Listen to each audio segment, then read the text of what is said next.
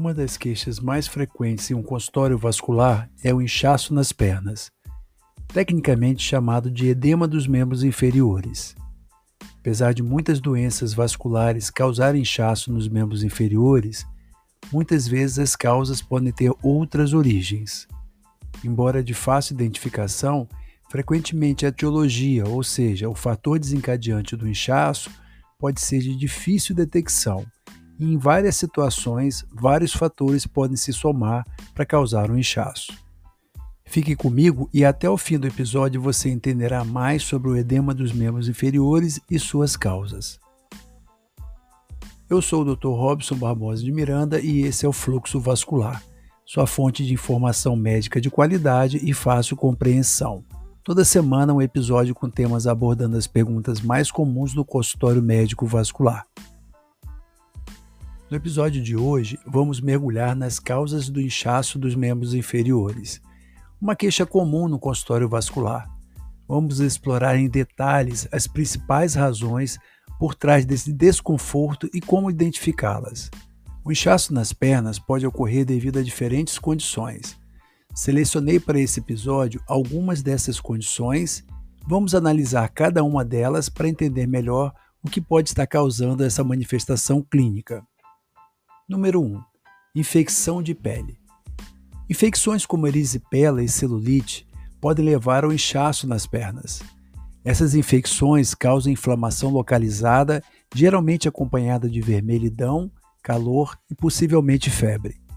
O tratamento consiste em antibióticos para combater a infecção e assim reduzir o inchaço. O importante é identificar e tratar a causa subjacente da infecção, como micose entre os dedos ou pequenas feridas que pode servir como porta de entrada para bactérias. Casos recorrentes de infecção podem danificar os vasos linfáticos e resultar em um quadro crônico de linfedema. Número 2. Linfedema. O linfedema ocorre quando há prejuízo na drenagem linfática, seja por lesão ou remoção dos vasos ou gânglios linfáticos. Pode ser congênito, ou seja, de nascença, ou adquirido, geralmente após cirurgias que envolvam a remoção dos linfonodos, como algumas cirurgias para tratamento de câncer. Além disso, casos de erisipela de repetição e filariose também pode resultar em linfedema. O linfedema pode ocorrer em qualquer parte do corpo, mas é muito comum nas pernas e se caracteriza pelo inchaço constante da perna, levando a alterações da pele. Infelizmente, não existe uma cura definitiva para o linfedema, mas o tratamento envolve abordagens como drenagem linfática manual e medicamentos que estimulam o fluxo linfático. Número 3. Trombose venosa profunda, também chamada de TVP. A trombose venosa profunda é uma condição em que há a formação de coágulos sanguíneos nas veias profundas das pernas. Isso pode levar ao inchaço de uma perna e causar dor intensa e constante. É importante estar atento, especialmente em tempos de pandemia, pois há uma associação significativa entre a Covid-19 e a TVP. O tratamento da trombose venosa envolve o uso de medicamentos anticoagulantes para prevenir a evolução do trombo e suas complicações. Quanto mais cedo o tratamento for iniciado, maiores as chances de recuperação das veias afetadas. Para obter mais informações sobre a trombose venosa, você pode conferir nosso site www.trombose.org, dedicado exclusivamente ao tema. A trombose venosa profunda, após passar da fase aguda, pode evoluir tardiamente com complicações vasculares que vamos descrever a seguir.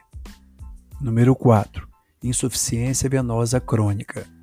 A insuficiência venosa crônica ocorre quando as válvulas venosas das pernas não funcionam corretamente, resultando no acúmulo de sangue e no inchaço. Geralmente, esse inchaço piora no final do dia e está associado à presença de varizes nas pernas. Pode decorrer também de complicações tardias da trombose venosa, Existem várias opções de tratamento, tanto clínicas quanto cirúrgicas, para insuficiência venosa crônica. O seu médico saberá escolher adequadamente qual o melhor tratamento. Número 5. Insuficiência cardíaca congestiva. Essa é uma condição em que o coração não consegue bombear sangue efetivamente para atender às demandas do corpo. A insuficiência cardíaca pode levar ao acúmulo de líquidos nas pernas, causando inchaço. Os pacientes com hipertensão arterial crônica de longa data, histórico de infarto do miocárdio ou miocardites são mais propensos a desenvolver insuficiência cardíaca congestiva. Além do inchaço nas pernas, outro sintoma comum é a falta de ar aos esforços.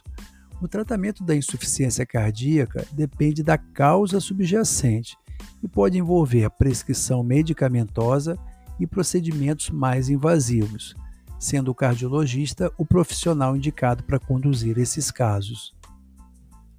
Número 6. Insuficiência renal. Quando os rins não estão funcionando adequadamente, ocorre a retenção de líquidos e substâncias tóxicas no corpo. Isso pode levar ao inchaço não apenas nas pernas, mas também em todo o corpo. Os pacientes com insuficiência renal geralmente apresentam inchaço generalizado. O tratamento da insuficiência renal envolve uma abordagem multidisciplinar com o acompanhamento de um nefrologista que poderá indicar cuidados clínicos e até mesmo a necessidade de hemodiálise ou outros procedimentos específicos. Número 7. A insuficiência hepática. A disfunção crônica do fígado pode levar ao inchaço nas pernas devido a vários fatores, principalmente a diminuição na produção de proteínas como a albumina. As proteínas no sangue ajudam a manter o líquido dentro dos vasos sanguíneos. Quando há uma redução nas proteínas, a água é transportada para os tecidos, causando o inchaço. O edema geralmente começa nas pernas e pode se espalhar por todo o corpo à medida que a doença hepática progride. A insuficiência hepática é frequentemente associada à cirrose hepática e pode exigir tratamento específico para controlar o inchaço e outras complicações. Número 8. Compressão extrínseca. A presença de uma massa ou tumor no abdômen ou na pelve pode comprimir os vasos sanguíneos, dificultando o fluxo de sangue de volta ao coração. Isso pode levar ao inchaço nas pernas. Dependendo da localização da compressão, o inchaço pode afetar uma ou ambas as pernas. Um exemplo comum de compressão extrínseca, mas que não é relacionada com tumor, é a gestação. O útero gravídico comprime as veias da região pélvica, podendo levar ao inchaço das pernas. Mas a compressão dos vasos sanguíneos e linfáticos também pode ocorrer em casos de tumores, comprometendo o retorno adequado do sangue da linfa, levando ao edema. Número 9. Artrite.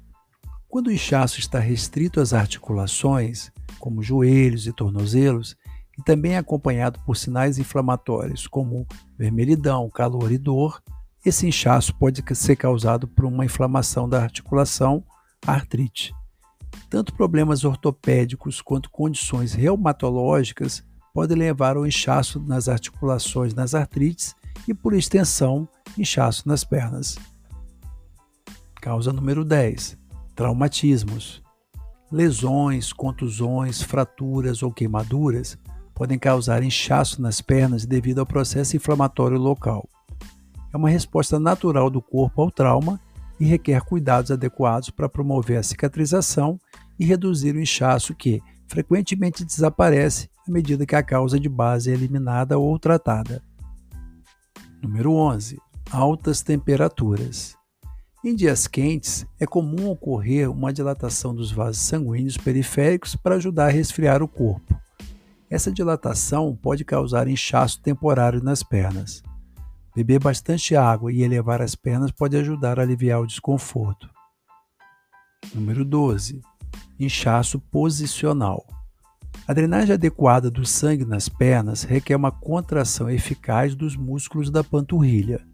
Portanto, em situações em que ficamos muito tempo sentados na mesma posição, como em viagens longas ou no trabalho ou em casa, a falta de movimento pode resultar em inchaço nas pernas.